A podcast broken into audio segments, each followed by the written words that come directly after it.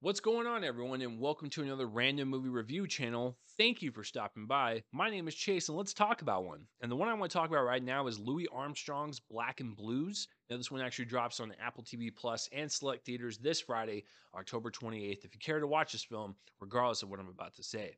So, what is this movie about? Well, it's a documentary, and it follows the life and legacy of the master and so-called founding father of jazz, America's first pop star and cultural ambassador and his name is Louis Armstrong. So going into this, I never saw like a trailer to it. I just wanted to jump in because I don't know if uh, any of you guys know this, but if you've been following me for a long time, you might. Music is a huge part of my life. I was in band in middle school, high school, and first year in college. Uh, I know, shocking, right? You look at this face and you're like, how does that nerdy face? How how is he in band? That's weird. Uh, no, I definitely fit the the band kid look mold, you know. So uh, I was aware of like Louis Armstrong and his presence in jazz. I was even in jazz band for a little bit during my time, but it was mainly just concert and marching. But I, I knew that he was really significant in the jazz community, and he started a lot of stuff. Like this was the the driving force behind this like subgenre of music. So that's all I really knew. And you know, when you watch like clips of him playing his trumpet and really just like going into it, like it is magical to watch that man perform. Like there's passion flowing through his veins as he is playing his instrument and as he is singing. That's something that really touches him. That's something that really affects him. So that's all I've seen. But I never knew the man. I never knew the person, Louis Armstrong. So this documentary was going to give me that. So after watching the film, I want to take a break to thank the sponsor of this video, Movie Palette. Hi, it's me interrupting me, and I just wanted to take a break to thank the sponsor of this review, Movie Palette. Movie Palette takes the concept of the movie poster to the next level. Movie Palette consists of stripes of colors carefully chosen by their team of artists. Every stripe represents a color of a particular scene in a movie and is put in chronological order on the canvas. There are so many movies to pick from, and it doesn't even stop there. They also have whole seasons of TV shows. I recently moved and I needed some things to put on my wall, and I was getting tired of putting up traditional movie posters and wanting something different, and Movie Palette stepped up to the plate.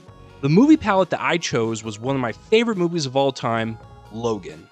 This gorgeous palette is a constant reminder of how beautiful this film is and how each scene evokes a different emotion all through its language of color, not to mention a great conversation starter.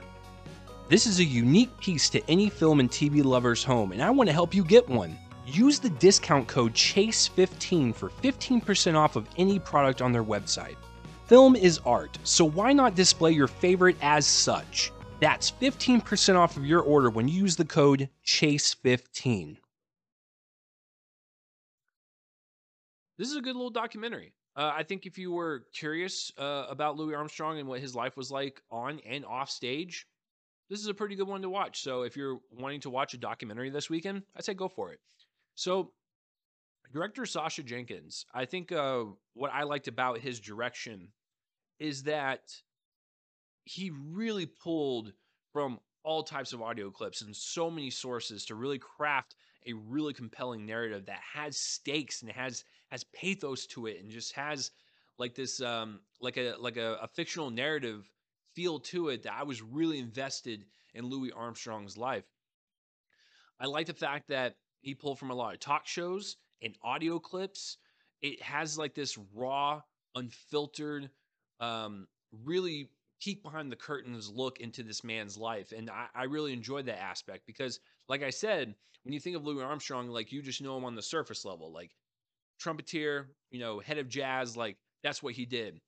But I didn't know how how he was. And so seeing the talk show clips with like Orson Welles or hearing the audio clips and having him be this very like outspoken and passionate and raw individual, you're like, wow, this man is actually more than just the music. This man um, uh, stood up for social issues and discrimination, and he didn't have any of that. He was like, nah, I'm good. Like, uh, there was one clip that uh, in the film that really stuck with me. It was like he was talking about going on tour, and there was one city where he could not stay in a particular hotel because of the color of his skin. And he was like, okay, I'm not going to come to that city then. Like he he did not adhere to um you know, other people's solutions that made no sense or was was extremely wrong. This man was had a, a great moral like standing. He knew what was right and what was wrong. And so the fact that he saw something messed up like that, he was like, "No, I'm good. I'm just going to move on." That is so amazing to me. And the fact that you know, he was born in 1901 and he's been he had to experience this throughout his entire life because he died in the early 70s. Um, that's really that's really powerful to me. And so I really like the fact that he stood up for people. He used his platform for good, and he was kind of one of those um, voices in the black community that really like was a positive influence, and that was that was really great. And so that stuff was really powerful, especially when he was talking to Orson Welles in those uh, interview clips, or when they caught that when he when they caught him like an audio clip and he was just kind of going off the cuff. He was a really magnetic speaker. Like he was a really powerful presenter and I was on I was on hook with every single word that he was uh, saying. He was really just uh, an inspiration for sure. But I like uh, what Sacha Jenkins kind of did in, in, crafting this narrative through clips and because they can't interview him. He's been, you know, he's been off this earth for like what 50 years at this point. So you know, you really have to kind of pull from the archives and really craft like the best narrative possible and the most compelling narrative uh, on this person. And I thought Sacha Jenkins, from a narrative perspective, and of course the editor, really crafted something uh, good.